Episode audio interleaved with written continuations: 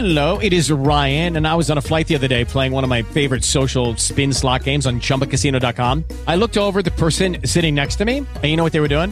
They were also playing Chumba Casino. Coincidence? I think not. Everybody's loving having fun with it. Chumba Casino is home to hundreds of casino style games that you can play for free anytime, anywhere, even at 30,000 feet. So sign up now at chumbacasino.com to claim your free welcome bonus. That's chumbacasino.com and live the Chumba life. No purchase necessary. VGW Group. Void were prohibited by law. See terms and conditions. 18 plus.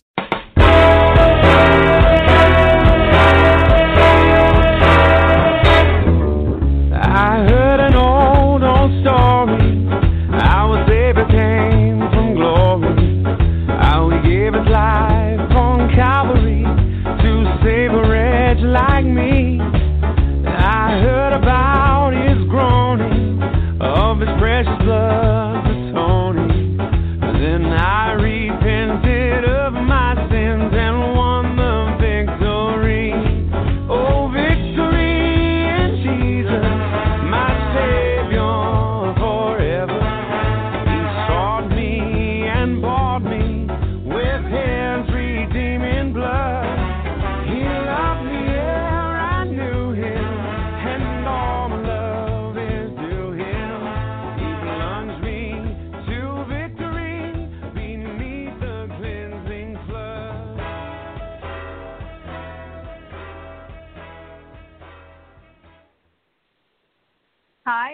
Geri McGee. Welcome to Blog Talk Radio, Overcoming Life Obstacles.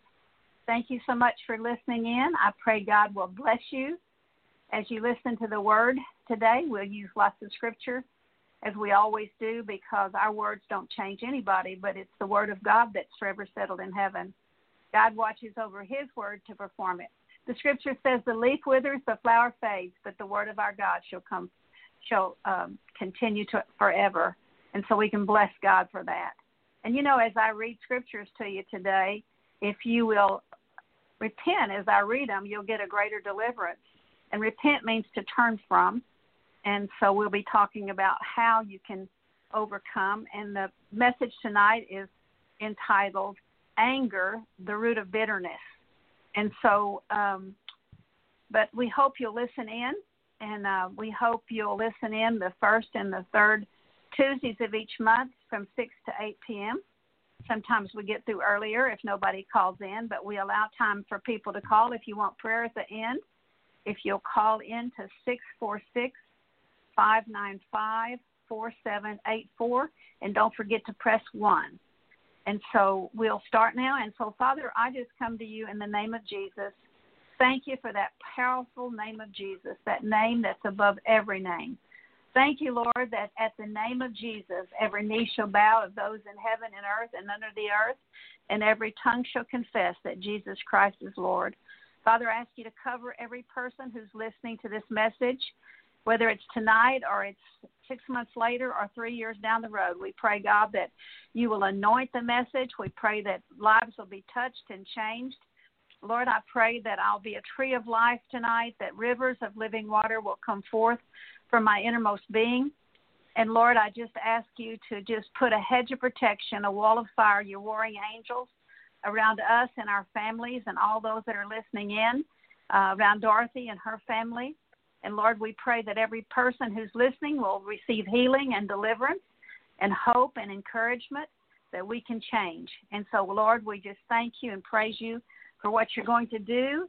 Um, and we just give you glory and honor, and we bind Satan, principalities, powers, rulers of darkness, wicked spirits in heavenly places. We bind you in the heavenly places, and on this earth, we forbid you to work with, communicate with, make contact with anyone on this earth or in the heavenly places to work divination against us. In Jesus' name, we just, in Jesus' name, break your power.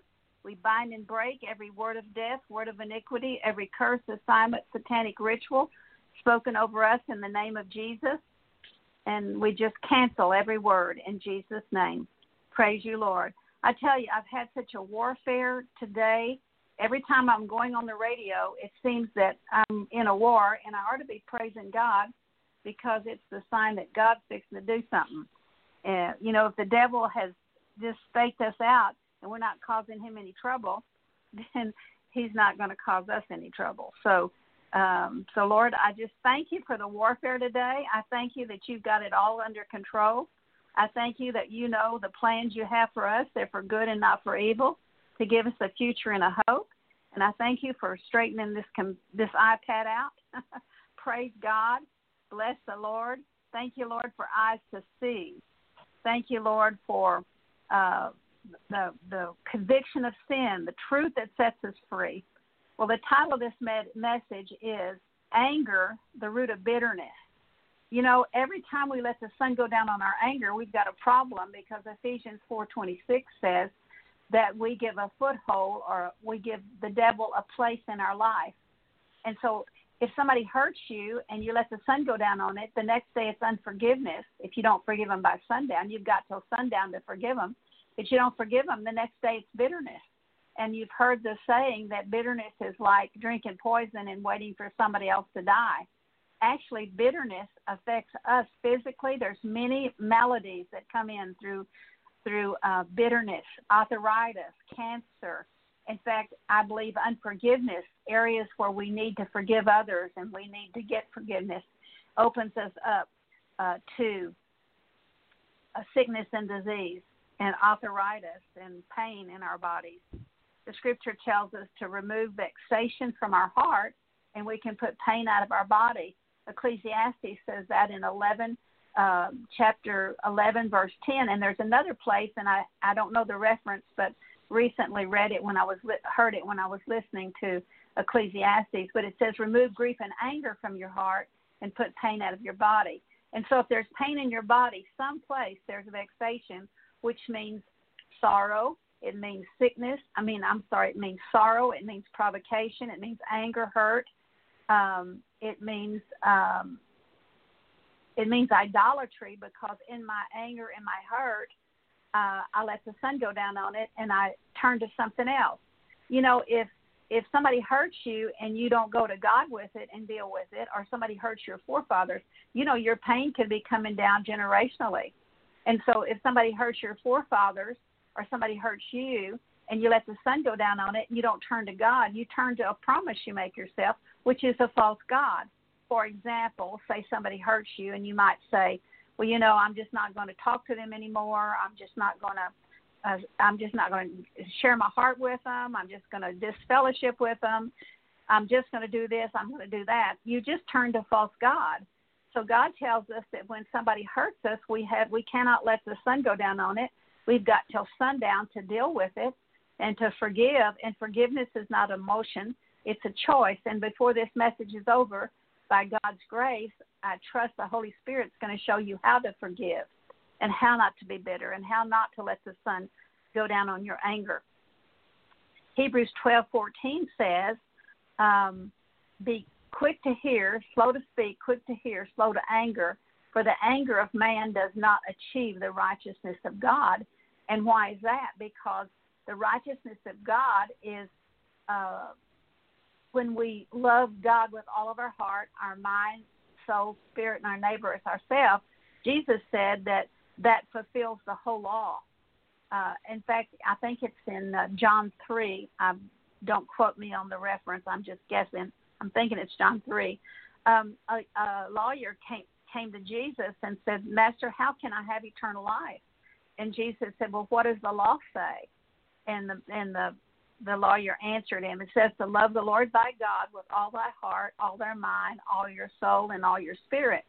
And Jesus said, You've answered correctly. Do this, and you'll have eternal life.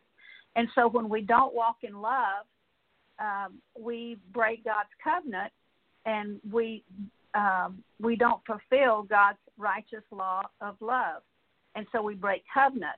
And so when we're angry and we let the sun go down on it, we're not walking in love because anger breaks law of love. Uh, there's a throne of grace we can go to. At the throne of grace, uh, we can we have to humble ourselves to go to the throne of grace.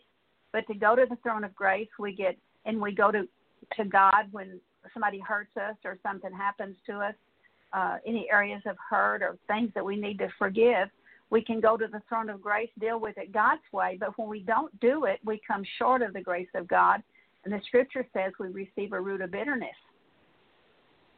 and um and we faint and we want to give up and we want to quit.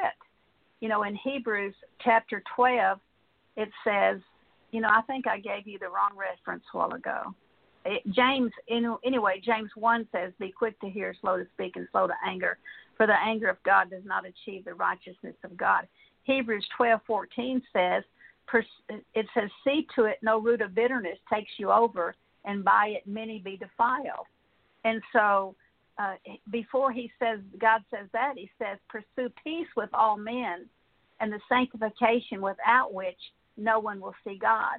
The King James says, Without holiness, no one will see God. New American Standard says, Sanctification, no man will see God. And then it goes on to say, Don't be like godless Esau who sold his birthright for um, for a bowl of soup, and so he calls Eli. I mean, he calls um, Esau uh, wicked for what he did, and so that's really a picture when we don't when we don't forgive, we don't die to our flesh, and that, and that was the sin of Esau. He chose his flesh because he wanted to eat the soup, and he he chose he didn't choose to die to his flesh. And so for us to forgive, uh, we and to pursue peace with all men and the sanctification or holiness without which no man will see God, we have to die to our flesh to forgive. And so we have to love Jesus more than we love a demon of unforgiveness. And so it's a throne of grace. If I go to the throne of grace, I get strengthened, confirmed, established, and perfected. If I come short of the grace of God, I receive a root of bitterness and I faint and want to give up and quit. And so fainting spirits basically we the reason we don't go to the throne of grace is because we've grew, grown up with parents that have modeled for us a bad picture of God because if we really knew how good God was we would run to him but many of us many people who are listening to this message didn't grow up with parents that that uh, modeled a good picture of God like for example if your parents never helped you the lie is God doesn't help me if your parents wouldn't forgive you, the lie is that God won't forgive me, give you. If the, if if the your parents didn't protect you, the lie is God's not going to protect me. Uh, if your parents didn't instruct you, the lie is God's not going to uh, instruct me. He's not going to tell me what to do. And so there's many lies that we believed about God because we had parents that didn't set the proper example for us and we received the lie that the God's the same way. And so many reasons why we don't go to the throne of grace. It might be just blatant rebellion, but many of you want to go to God, but you don't know how because you think He's like your dad or mom, but He's not. That's a lie. And so when you don't go to the throne of grace with your problems, you come short of the grace of God. You faint. You want to give up and quit. If you're married, you want a divorce, and because that's a fainting spirit. And so but when you go to the throne of grace and deal with it God's way, you get strengthened, confirmed, established, and perfected. And the whole law is fulfilled when we walk in love. Um,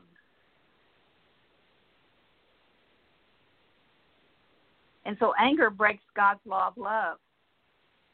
Anger is idolatry. Um, 1 Samuel 15 23 says, Rebellion is as the sin of witchcraft, and all iniquity is as idolatry. And so anger is really rebellion.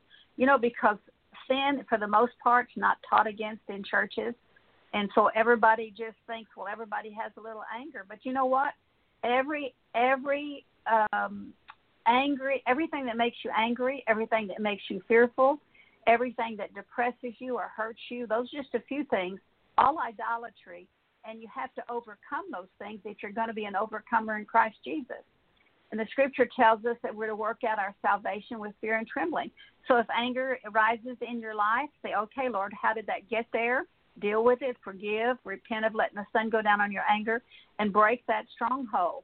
Did you know that when you let the sun go down on your anger, every time in your lifetime, when you've let the sun, and many times I mean, you know, I'm repentant of everything I know to repent of, but there's been times I let the sun go down my anger and I don't even remember where it was.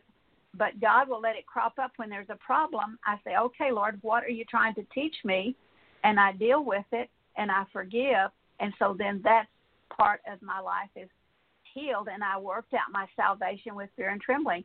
You know, God uses your problem to show you what He wants to fix next. That's encouraging. And you know, all the things that are going on in America right now with the with the virus. You know, there's I've heard there's like 50,000 people died of the coronavirus, and there's 150,000 people have died of the flu, and there's been 10 million babies killed in abortion. Go figure, something is not right. And so pray for our president because I believe he's surrounded with a bunch of sharks that are giving him some misinformation. So my prayer is uh, this morning I was praying and the Lord gave me another prayer. You know, the scripture says that you're either um, an aroma of life or you're an aroma of death. So I just said, Lord, everybody that's given him misinformation, let them stink so he will know if the if the information is true or false. So pray with the president for the president. Doesn't matter what you think of him, but God tells us to pray for those are in that are in authority. And so praise the Lord. Another thing I want to say about the virus is don't be in fear. If sickness is a curse according to Deuteronomy 28. And so um, when I get when I get sick, I say, "Okay, God, what are you trying to teach me through this?" And I deal with it, and then I repent, and then the Lord heals me. I've got an area of my life that's not healed, but I'm still uh, seeking for answers, and I'm still I'm not going to give up till I leave this world till I leave this world, and so. Um, but the scripture says in Deuter- in uh, Revelation chapter 16, 17, 18, 19, 20, just read it. I encourage you to read it. That that God sends plagues on those that worship the beast. and any area that we um, love something more than God, we're worshiping the beast. And God also says in the, the word that He's going to pour out plagues and pain on those who worship the beast. And you know, we can worship another person, we can love someone else or anything more than we love Jesus. And so those are areas that God wants to correct in all of our lives. And you can be as repentant as you know how to be and there's still stuff that's been stored down in your heart that you've long forget forgotten. It could be generational curses. And so how we can detect our idols is whatever whatever makes you angry, I can tell you because anger is idolatry. It's it's um whatever makes you angry is rooted in idolatry. You know what the idol is when you see what makes you angry or what hurts you. You can see what the anger what the idol is. If something is hurting you. What's hurting you? That's the idol. Or if something's making you fearful, whatever you fear, that whatever you fear, if you fear rejection, the idol is you can't be rejected. If you fear uh, being abandoned, the idol is you can't be abandoned. If you fear losing something, you know, um, whenever you have um, an idol, you fear you'll lose it, and if you, I mean, you'll fear if you have it, you'll lose it, or you'll fear you won't get it, and so that's uh, idolatry. And so every anger, everything that makes you angry, everything that makes you fearful, everything that depresses you, everything that hurts you, has to be dealt with. When you let the sun go down on your anger, that don't just disappear and go away. That's stored down in your spiritual garden, and it'll crop up when God wants to fix it it'll come forth because thank God he doesn't show us everything that's wrong with us at once. We couldn't take it. So detect your idols and lay them down. Do like Abraham did Isaac. You know, his only son, he took up the mountain and was going to put a knife to him. So put a knife to your idols and let go of your life. The Bible says if you let go of your life, you find it. You hold on to your life and you lose it. And so anger opens you up to a root of bitterness, and God tells us don't let a root of bitterness take you over. Deuteronomy 32 talks about God's children, Jezreel, and I'm just going to paraphrase, but it says Jezreel grew fat. It means his heart got so hard that um, he couldn't hear God, and he uh, his heart became callous, and that's something that you know hardness of heart runs in our family and so for years I wasn't even able to cry. It's easy now, but uh, but I'm I pray even though it's easier for me to cry now. I know there's still a hardness of my heart, and I'm saying, God, give me a tender heart. Break away the hardness of heart. But it, but it says Jezreel grew fat. They became callous. They couldn't hear God. That's what that means in the Hebrew. It says, and they worshiped uh, demons who were not God and then it goes on to say that God gets angry because they worship false gods. And then he says he turns them over to jealousy, he turns them over to anger, he turns them over to terror, which means in the Hebrew, the idol is a boogie bear. You know, it scares you to death if, if somebody is going to tell you you have to get rid of your idol.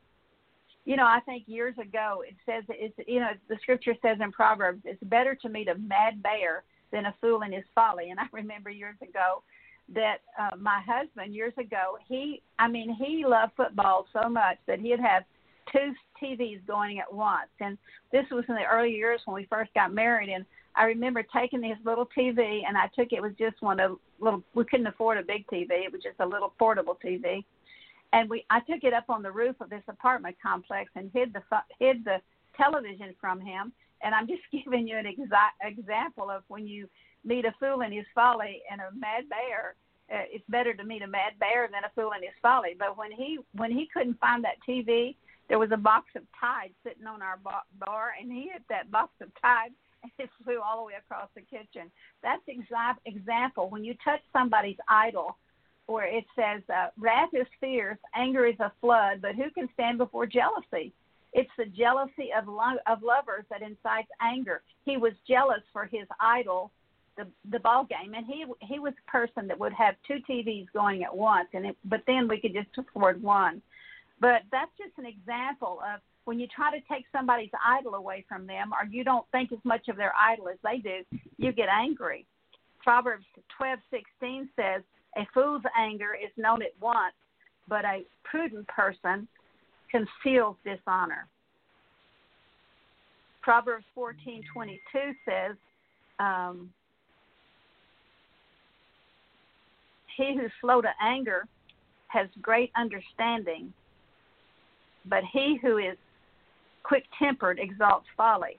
Proverbs 15:1 says, "A gentle answer turns away wrath, but he who's quick tempered exalts folly." Proverbs 15:18 says, "A hot tempered man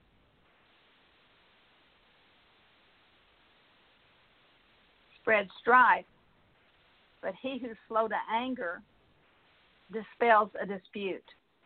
Proverbs 16:22 says, "He who's slow to anger is better than the mighty, and he who rules his spirit is better than him who captures a city." And so God wants us to rule our spirit. Do you know our spirit man is to rule our body, our mind, um, but we let our body and our mind and our stomach rule us. And so, as our Holy Spirit should be the ruler our spirit man should be the ruler of our body. And so God tells us to rule our spirit, and that means don't allow anger or fear or hurt or worry or any of those negative emotions that are idolatry uh, have your have your life. And you know we're all a work in progress, but when these things pop up, you need to deal with these things so that you can say, I don't have any anger in my life. I don't have any uh, fear in my life. I don't have any worry in my life and you can be all confessed up and prayed up, and you know what? The Lord will let something else crop up to show you there's something else down there that you didn't know was there. So, hallelujah. That's what it means to work out your salvation with fear and trembling. Proverbs 19:11 says, "An angry man, a man I'm, I'm sorry, an angry man's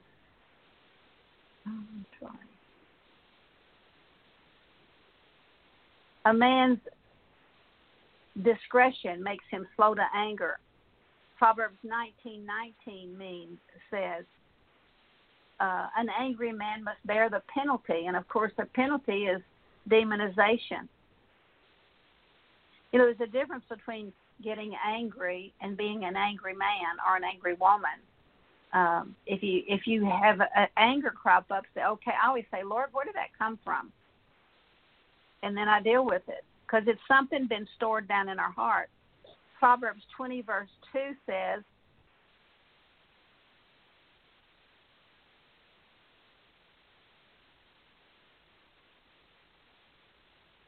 says the terror of a king is like the growling of a lion. If you provoke him to anger, you'll not do it again. If you provoke him to anger, you forfeit your own life. What does that mean? It means that if you have to stand for righteousness to come against an angry person, you're forfeiting your life. You could be killed or you could lose your position or whatever. So it says the terror of a king is like the growling of a lion, and he who provokes him to anger um, forfeits his own life. So, you know, when I stand for righteousness, I have to be willing to give up my life, whatever that means. And in America, in the America that we're living in right now, I'm telling you, if Donald Trump was not president, we'd already be in a one world government. And the reason that um, things, the reason they're coming against him so strong is because he's trying to put, as my daddy used to say, a monkey wrench in their plans for a one world government. And so you need to pray that even when Donald Trump is not president, that God will put a president in that can't be bought off like all of these other politicians that have been bought off. And thank God for a president that's working free of charge, is not in it for the money. Proverbs 22:24 says, "Do not associate with an angry man, lest you become like him." How do you become like him? Because the only way you can get along with an angry person is to keep on jumping through their hoops. And so then you become like him through a soul tie because you've compromised. God doesn't want us to compromise. Proverbs 27 uh, verse 4 says, Wrath is fierce, anger is a flood, but who can stand before jealousy? I've already quoted that one. That's the jealousy of lovers that incites anger. My, my example, again, my husband was jealous for his idol of sports. And there's nothing wrong with sports, but, you know, it's anything we love more than Jesus is idolatry.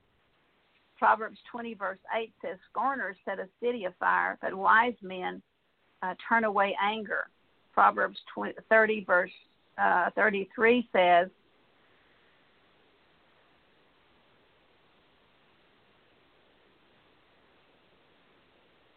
I said Proverbs 30, verse 33. For like the churning of the butter produces, I mean, like the churning of milk produces butter, the churning of anger produces strife. Ecclesiastes 5:17 talks about a fool. And you know, we've all been fools. So if you've been a fool in any area, ask God to forgive you because it says a fool's anger is known at once. No, that's not the scripture. It says um, in Ecclesiastes 5:17 talking about a fool, it says throughout his life he eats with great vexation, sickness and anger. So the great vexation would be sorrow, hurt, provocation, and idolatry. So a fool eats in darkness with great vexation, sickness, and anger. Ecclesiastes 7 9 says, Do not be eager in your heart to be angry, for anger resides in the bosom of fools. Well, if anger is right in your bosom, could you say that maybe anger could be the root of heart problems and strokes? um, and you know, there's people that are angry that have suppressed angry anger. They're not people that are outwardly angry, and there's people that are outwardly explosive. But there's also a type of person that suppresses everything, and that can be the root of heart attacks and strokes. Ecclesiastes 11:10 says, "So remove anger from your heart. I'm sorry, remove vexation from your heart, which means grief, anger, hurt, provocation, and idolatry, because in all of that grief and hurt and sorrow, I didn't turn to God. I turned to a false God. Um, Ephesians 4:26. Before it says, "Don't let the sun go down on your anger," it says, "Be angry and sin not." I used to that. I used to think that that meant to deny that I was angry. My husband would say, "Well, are you angry?" And I'd say, "No." Uh, well, are you sure you're not angry? Oh no. Is something bothering you? Oh no. You sure nothing's bothering you? No, nothing's bothering me. if you ever, have you ever done that? You just, I used to think that if I said I was angry, that I was in sin. But um, what it means is acknowledge that you're angry. Say, yes, I'm angry. Yes, I have a right to be angry. But you know, I'm going to love you so much, love God so much, and love you that I choose to forgive you. That's what it means. Don't let your anger turn into sin. Ephesians 4:31 says, "Let all anger, bitterness, uh, strife, clamor be put away with from you with all malice, and be kind to one another, tenderhearted, forgiving each other, just as God in Christ has forgiven you. And uh, one place anger comes in is through the sins of the fathers, through what happened. You know, vexation can come down through the bloodline. Vexation. Um, so anger can come in through the sins of the fathers. Ephesians 6, uh, verse 4 says, Fathers, provoke not your children to anger. And then it goes on to say, but bring them up in the discipline instruction of the Lord. So every place a parent does not uh, bring their children up in the discipline instruction of the Lord, he provokes them to anger. Because there's a choice here. Uh, fathers, provoke not your children to anger, but bring them up in the discipline instruction of the Lord. So, in any area your parents did not train you up in the way that you should go, and and we all had, no matter how good our parents were, fit in a whole bunch of areas, and wherever they missed it, we have an um, an undealt with uh, spirit of anger. We don't even know it's there until a problem comes up. And like I said, God uses your problems to show you what He wants to fix next and then he'll show you that. You don't have to try to rack your brain to figure everything out. You got the Holy Spirit that'll lead you into truth, and he'll tell you. But Ephesians 6 4 says, Fathers, provoke not your children to anger, but bring them up in the discipline instruction of the Lord. So if you've got a lot of anger and hurt places in your life and a lot of button pushers in your life, you know that there is places of hurt down in your life because of how you grew up. And so all those areas have to have to be dealt with. You have to go back and forgive your father and mother for each. You know, you can generally say, I generally forgive them, but in deliverance and healing, you've got to specifically say, I forgive my father that he wasn't there. I forgive him for being a couch potato. I forgive my mother for being controlling. I, for, I forgive my parents for not, my mother and father for not protecting me. I forgive my daddy for taking off and I, that I never knew him all of those things are specific things that and and you can just go on and on because everybody's got different set of circumstances and so anger is listed uh, in galatians and i'm going to ask dorothy for those of you who never who don't know dorothy dorothy is Carothers Blog Talk Radio. She's the sponsor of this program, and I'm so grateful that she lets me be on it and doesn't charge me anything. So I just encourage you to send gifts to her to uh, D for Dorothy. Uh, D. Oh, Dorothy, what is your what is your email address? Um, okay, D it's D C H U R C H Y the number one at hotmail dot com. That's right. I know that. I mean, anyway, D Churchy number one at hotmail dot com and she has other people on programs and and she just does this this is a ministry for her and i just appreciate her but i'm going to ask her to to read um, galatians 5 19 20 and 21 from the new american standard bible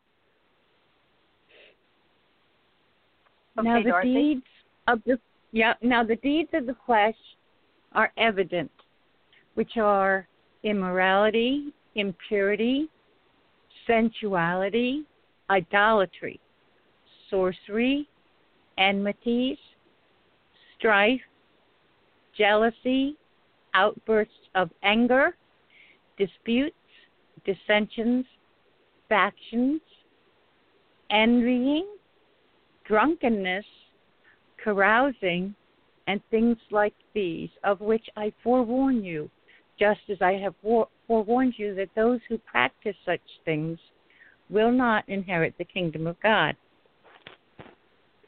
Okay, so you see that anger is not only uh, listed in the in the deeds of the flesh, but it's also a sin that if you practice it, you'll not inherit the kingdom of God. I don't know. I don't care how many times you've joined a church or been baptized or accepted Jesus.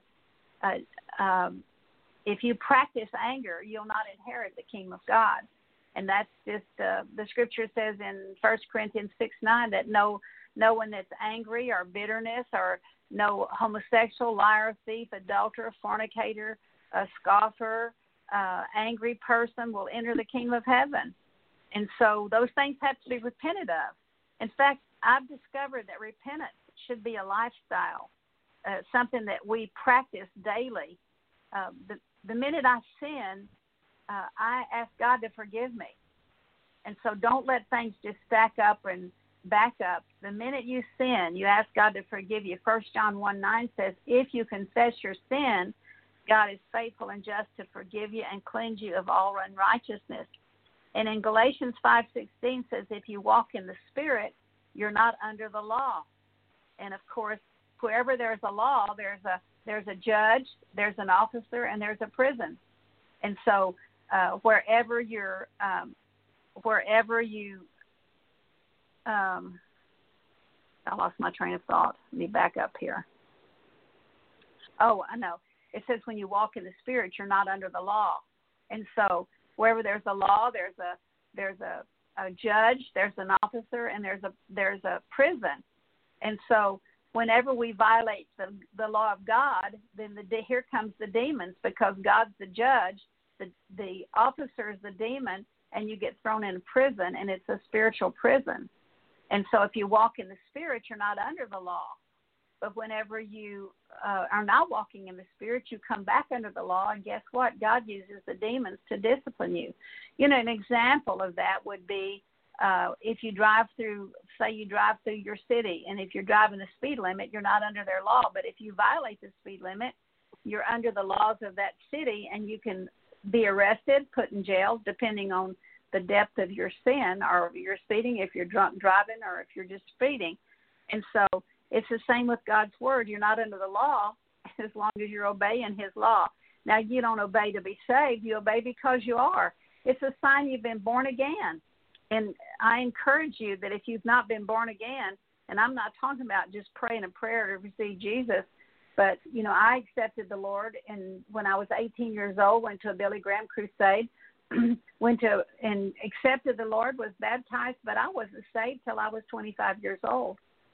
And so um, that's when everything about me changed. You know, before I just kept cussing and telling dirty jokes and smoking, and my life didn't change. But when I got born again, everything about me changed. I'm still a work in progress. I'm still getting delivered. I've been a Christian, goodness, um, I've just turned 81. And so I've been a Christian since I was about 25 years old. And so uh, I'm telling you, God's still changing me, and I want to be changed tomorrow. I want to be, I want to have more of Jesus tomorrow than I have today. I'm not satisfied with what I know of God or my relationship with God, and I've been really striving to be closer to God. And um, I can tell you about this virus. Don't be afraid of the virus. Keep your life right with the Lord um, I meant to say it earlier, but Psalms 91. Read Psalms 91. It says, Because you make the Lord your refuge, even the Most High your habitation, no evil will befall you, nor will any plague come near your dwelling. You know, I have no fear because I know that sickness is a curse. And if I start to get sick, I say, Okay, God, what did I do? That's the first thing I ask God if I start to get sick. Lord, what did I do? What are you trying to teach me? And First John 1 9 says, If you confess your sin, God is faithful and just to forgive you and cleanse you of all unrighteousness. And so in Genesis 4, 4 uh, 5 through 8, you know, the story of how um, how God um, he rejected Cain's offering and he accepted Abel's offering. And Cain got angry, and then God rebuked him and he said, "You know, if you let your countenance be lifted up, if it's not lifted up, sin is is crouching at your door and it desires to master you. And of course, you know he didn't do that. He went out and killed his brother. And so, what God's saying, you know, when we're angry, it shows on our face. It shows on our countenance. God wants our countenance to be glorifying the Lord. And and so when our countenance is not lifted up, we need to quickly repent and ask God what He wants us to, to repent of. In Matthew chapter 5, verse 20 through 26, Jesus said, these are all the words of Jesus. Jesus said, uh, you've heard it said that when you that you shouldn't commit murder, but anytime you're angry with your brother, you've committed murder. Then he goes on to say, and I'm going to paraphrase, but then it goes on to say, uh, make friends quickly with your opponent while you're with him at law. lest he turn you over to the judge and the judge the officer and you be thrown in prison and you will not come out of there till you pay up the last cent. So whoever you're angry at, whatever you're angry at, you're in a spiritual prison till you forgive. It says you'll stay there in that prison until you pay up the last cent. Matthew six fourteen and 15, Jesus said, if you don't forgive, you won't be forgiven. Uh, 2 Corinthians 2, verse 10 through 11, um, says that when you don't forgive, that Satan takes an advantage of you. Matthew 18, 21, Jesus, uh, Peter comes to Jesus and he said, Lord, Master, how should, um, how many times should I forgive? And seven, up to seven times. And Jesus said up to 70 times. Basically, that's every time somebody hurts you, you're to sin, you're to forgive. And then Jesus goes on and gives a parable of the Lord who had two servants. One owed him about um, ten dollars, and one owed him about ten million dollars. And so the one who owed ten million dollars, uh, the Lord said, you know, He commanded that that he be sold and it, his wife and his family be sold, everything they had, and they be thrown in prison. And he asked for mercy, and God gave him mercy. So then he goes outside and he finds somebody that owes him about ten dollars or eighteen dollars, and he says, "Pay up." And the man said, "Well, I don't have it." So he he grabs him around the neck, chokes him, and throws him in prison. And then it would be like uh, Dorothy and I saw our friends do this to uh, this saw this uh, man do this to the man who owed him eighteen dollars, and we go and tell the Lord. And the Lord said to this man, He said, You wicked slave, haven't I forgiven you for all of that debt? Should you not have forgiven your brother and uh, from the heart? And um, and then he said, Turn him over to the tormentors. He says, So shall my heavenly Father do to you, Peter, if you do not forgive from the heart. And that word, uh, turning you over to the tormentors, that word in the Greek means demons that inflict pain. It means the pain of disease it means an inquisitor. So we get turned over to the tormentors when we don't forgive, and that's the demons that inflict pain. It's the pain of disease.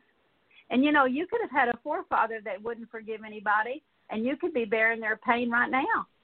So these things pass down generationally. And so we need to examine every avenue when we've got a problem. We need to, instead of just saying, I've got a problem, we need to get to the bottom of why we have a problem you know, I have a new grandson in law and he's a preacher and I'm telling you he loves God with his whole heart. My granddaughter lost her husband um in 2016. His plane he was a jet a fighter pilot. His plane crashed in the south south seas of Japan. And so for 3 years she was a widow and I began to pray that God would send Boaz. And I'm telling you, God sent her the most godly man, but he says all the time, ask God what He's trying to show you through what you're going through. And so praise the Lord. In fact, I heard him say the other day, doubt your doubt. And that's a good thing because sometimes we, when we doubt, we start doubting, and God wants us to mm-hmm. doubt the doubts because it's usually a lie from Satan. Um, let's see. And so, how do I forgive? And uh, God taught me how to forgive uh, some years back when I went out to lunch with someone, and we um, we had a disagreement, and she said she was sorry, and I said I was sorry. And the next day, I was still arguing with her in my head, and I said, "Well, Lord, you know, she said she was sorry, and I said I was sorry. Why can't I get over this?" And God said, "Because she's just like your mother." And I said, "Well, Lord, I don't know what to forgive my mother for." And the Lord said, "Forgive your mother for everything you don't like about her." So I started saying, I just started, Lord, I forgive my mother for being negative. I forgive her for being critical. I forgive her for this, forgive that. And then it was just over. And so the Lord showed me that forgiving from the heart, like Jesus said in Matthew 18, was to go back to the, your foundation. And so if somebody, for example, if somebody says to you, Forgive me for what I said yesterday, and you might say, Well, what did you say yesterday? Well, you know, I did this or that. Oh, I didn't even think nothing of it. That's not a heart issue. but sometimes we we know we're supposed to forgive, and we feel condemned because we can't get can't forgive, and so uh, we might say I say the words I forgive, the next day we're still arguing with them in our head, or next week, or two weeks later, or a month later, or three or four months later, we really haven't forgiven them because it's a heart issue. so when that happens, you've got to go back and say, did this person do to me what my mother or daddy didn't or shouldn't have done or did do to me? And deal with your mother and father. But if you can quickly forgive, it's not a heart issue. To forgive means I'm sitting on my judge's bench and uh, I'm judging these people for hurting me. It means I get down off my judge's bench and I walk over to God's courtroom where He sits on the throne, and I put the people that have hurt me in there, and my mother and father with them because what's going on with these people is really the fruit of what my mother and father didn't do or or did do. And so I put them in God's courtroom, knowing that the law of sowing and reaping is going to catch them. I'm not putting them in there because I want them to be punished, but I'm turning them over to God. But God says, Vengeance is mine, I'll repay. And what that means is, whatever somebody does to you, it's going to happen to them more later in the same thing. And that's God's righteous law of sowing and reaping. So you put them in God's courtroom because the law of sowing and reaping is going to catch them, but that's not why you're putting them in there. But that's to help you know that God is taking care of the situation you put them before God's throne, you close the door, and you rest your case. That's what it means. It means to transfer one case from your courtroom to another courtroom, God's courtroom. And I want to explain button pushers. Every time you let the sun go down on your anger and you turn, instead of going to God, you turn to a false God. And those false gods sometimes are when you grow up in a bad situation, you just, you know, you just think, when I get out of this house, life's going to be different or I'll never marry anyone like my mother or father, or I'll never do what my mother and father did, or I'll never treat my kids the way my mother and father treated me, or I'm going to find somebody that loves me, or I'm going to find somebody that'll protect me, or I'm going to find this. All of those, I'm going to do all of this stuff is really idolatry. I have to go to God and deal with it. And when you don't go to God, the throne of grace, like we explained earlier, you don't go to the throne of grace. You come short of the grace of God. You receive a root of bitterness, but also it sets in motion forces for the same things to happen to you more later and the same thing for judging your parents. And so come in because you didn't turn to God, you turned to a false God. And when you turn from the false God back to the true and living God, that button pusher's healed and never again. You know, button pushers where you're just going on and having a happy day and somebody says something or looks at you a certain way and and or does something to you and it's like a line of a cage like rawr like that. But if you're a person that's real suppressed and you stuff things, you can just feel it going up your throat, but it just kind of sticks there and don't go any further. That's a wounded spirit, and that's a button pusher and those button pushers have to be dealt with. So every place you get your button pushed is attached to an idol. And so God says you got to get rid of these idols. You, you got to love Him number one. He's first place. And um, I'm gonna. Here's an admonition for you, and I'm gonna let Dorothy read that. It's from Colossians chapter three, verse eight through seventeen. Would you read those for us, Dorothy? Yes. But now you must also rid yourselves of all such things as these anger, rage, malice, slander, and filthy language from your lips. Do not lie to each other, since you have taken off your old self with its practices and have put on the new self, which is being renewed in knowledge in the image of its Creator. Here there is no Gentile or Jew, circumcised or uncircumcised, barbarian, Scythian, slave or free, but Christ is all and is in all. Therefore, as God's chosen people, holy and dearly loved, clothe yourselves with compassion, kindness, humility, gentleness, and patience. Bear with each other and forgive one another if any of you has a grievance against someone. Forgive as the Lord forgave you. And over all these virtues, put on love, which binds them all together in perfect unity. Let the peace of Christ rule in your hearts, since as members of one body, you are called to peace, and be thankful. Christ dwell among you richly as you teach and admonish one another with all wisdom through psalms, hymns, and songs from the Spirit, singing to God with gratitude in your heart. And whatever you do, whether in word or deed, do it all in the name of the Lord Jesus, giving thanks to God the Father through him. Amen. Thank you so much. Those are good words. God wants us to dwell in peace, even in the midst of the storm that's going on here in America. You know, I see this thing as such a good thing. I've seen the good fruit of it in my family's life. I'm enjoying not having to go anywhere. it's wonderful. Of course, I still have to do the stuff I do around here, but I'm enjoying it. And and let me just tell you, it's good. Americans have left their first love. Many, many believers have.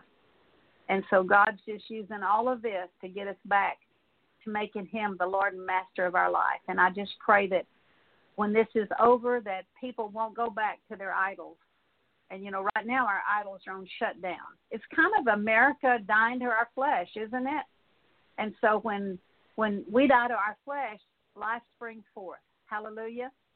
It says in John 12, 24, unless a grain of wheat falls to the ground and dies, it abides alone. But if it dies, it produces much fruit. And we want to be people that produce much fruit for God because this world is temporal. And I know I'm living for eternity, and we all should be living for eternity. And you know, if you live 10 years, you've only lived 3,655 days. So let's make every minute count for Jesus, okay? And so I think what I'm going to do is I'm going to give you a minute. I'm going to just share a little bit and then give you a little opportunity to repent. It's really hard on the radio to to do the deliverances like I normally do because if I'm speaking live someplace, I let people repent of everything and then I do deliverance and it's hard to do that on the radio. So just be thinking about what you need to repent of, the things that make you angry, the things that depress you, the things that hurt you, um, the things that make you fearful and do like Abraham. I always say do the old Abraham Isaac thing. Take take all of your idols up the mountain, and this is how I pray. Lord, if it glorify you the most for this to happen, or that to happen, or that not to happen, or so and so to do this or not do that, whatever would bring you the greatest glory and honor, Lord, that's what I want. And I just come tell you, Satan, you cannot hinder me in any way in Jesus' name. And that's what it means to let go of your life that you might find it um, because Jesus said, if you hold on to your life, you lose it. You let go of your life, you find it. And so that's the perfect love that casts out fear. It also works with anger and hurt and depression. You know, all of that's idolatry, and we have to let all of our idols go and take them up the mountain and lay them at the foot of, foot of the cross. And so I'm just going to tell you a little bit about the ministry, give you a minute to to repent, and then I'll come back and pray for you. But um, I encourage you to listen in, and I thank those of you who support the ministry. Um, you can go to uh, my website, gerimcgee.com, and that's all lowercase, G E R I M C G H E E dot com. And um, there's a place where you can send a gift through PayPal. And I just appreciate those of you who do support the ministry and who have supported the ministry and also be sure and, and sign up for your for emails. Uh, we send out flyers when we're uh, going to do things, um, and there's there's many free audios you can listen to with deliverance prayers. You can actually get deliverance just listening, and they're free to listen to, and we don't charge for the gospel. And if you if you want um, something done in your city when the things open up here in America, uh, if you'll just uh, contact me, I'll be glad to come as the Lord leads. And um, I encourage you to email me, Geri McGee, G E R I M C G H E E, at sbcglobal.net. And um, anyway, I answer my emails. Uh, I throw, I, I delete a lot of trash, but if you personally email me, I'll answer you back. And if I can help you in any way, feel free to email me. And so um, be sure and listen in again on the first and the third Tuesdays of each month at 6 o'clock Central Time. And so, um, all of that being said, I thank you for listening in, and I just want to pray with you, those of you who can receive the message. I just ask in the name of Jesus that, Lord, I ask you to move upon every life. I just uh, ask you to impart the conviction of sin, the fear of the Lord, a spirit of repentance. Um, and Father, uh, pray with me, those of you who've, who've prayed the prayer to receive Jesus, but you're still full of anger and you've really never had a heart change. Uh, I just encourage you to receive Jesus as your Savior, not just your Savior, but your Lord and your Master. That means He's your new boss. That means you're willing to deny yourself, take up your cross, and follow Him. And so uh, pray with me. Lord, I present my body to you as a living sacrifice. I, uh, I offer up to you my members as instruments of righteousness.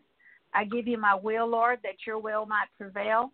Lord, I surrender my life to you. I ask you to forgive me for idolatry, forgive me for anger, forgive me for all the times I let the sun go down on my anger. Lord, forgive me for not giving gentle answers. Forgive me for being bitter and resentful and angry and fearful. Forgive me for being afraid of my life, for my life. Let me say this too before um, before I stop.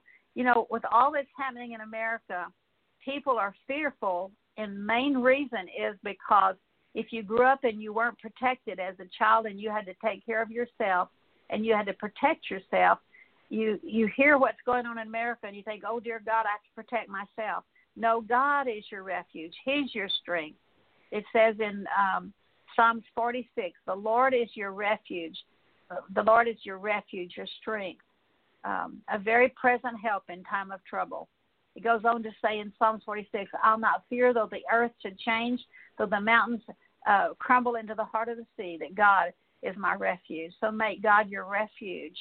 and the reason a, a big reason didn't protect them it's easier for me to believe that god's going to protect me because i grew up being protected my whole life by a daddy that protected me and so that's not to say ha ha i had a good daddy. That's just to show you that hey the reason you're having a problem is because maybe you didn't have a good daddy. So god is the greatest daddy that you could ever have. And just run to him and jump in his lap and he says that he will take care of you.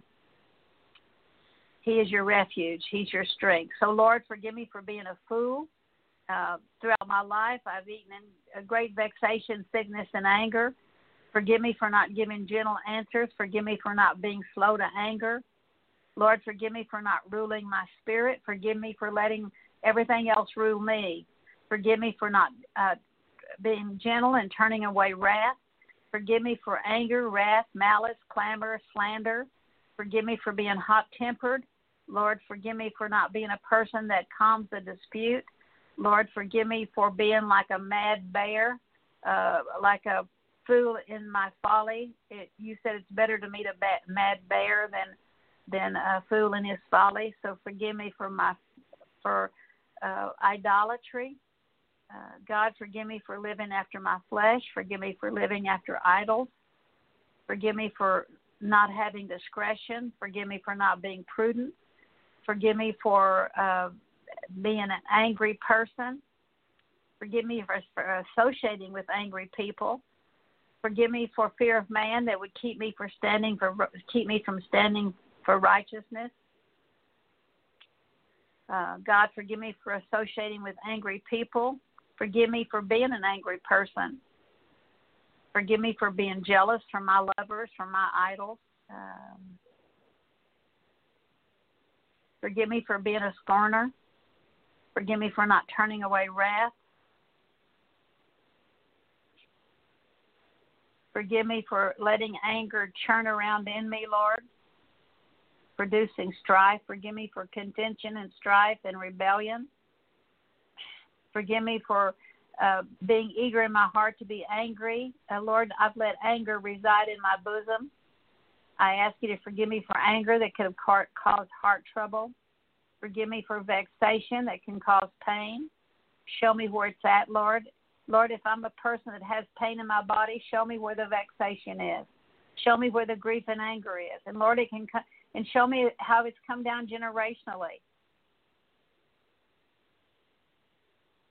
Forgive me for all the times I've let the sun go down on my anger.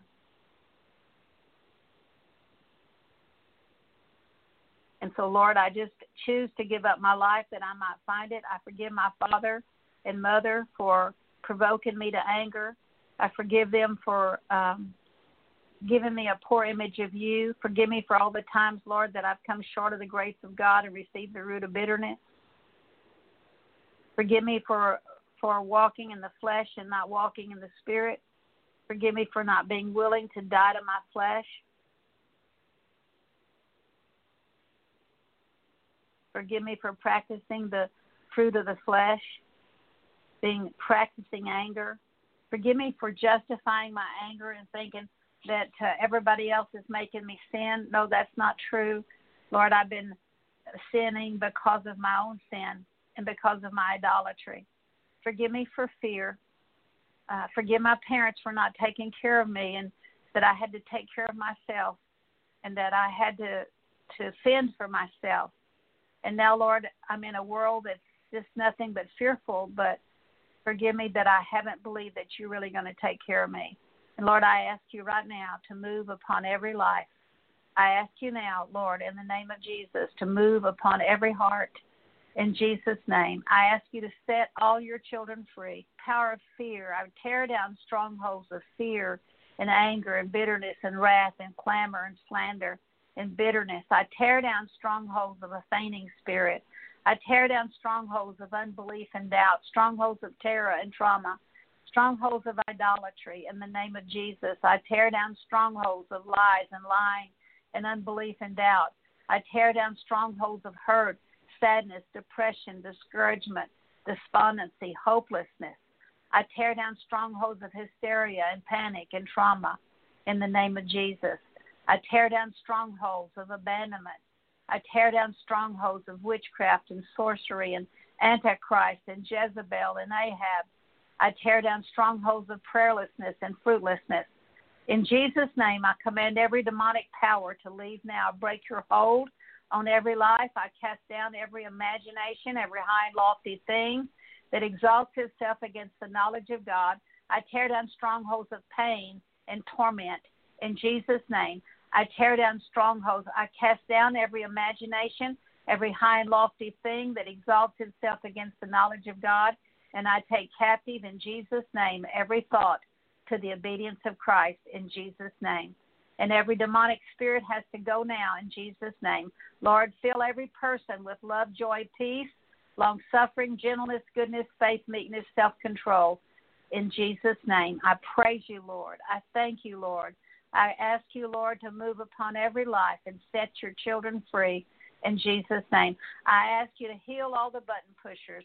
And Lord, I pray that you reveal, continue, even after this message, that you'll continue to reveal the idols in all of our lives. And Lord, I pray that every time I'm in the flesh or every time they're in the flesh, that you'll tell us, Lord, and by your grace we'll let go. In Jesus' name, amen. Well, if anybody needs prayer, the number that you call is um, 646 595 4784. And don't forget to press, press 1. And if no one calls in, we'll be through. And we'll look forward to hearing you next time. And may the Lord bless you and keep you and make his face shine upon you and give you even more peace. Keep your eyes on Jesus the author and perfecter of your faith. In Jesus' name. Thank you, Lord.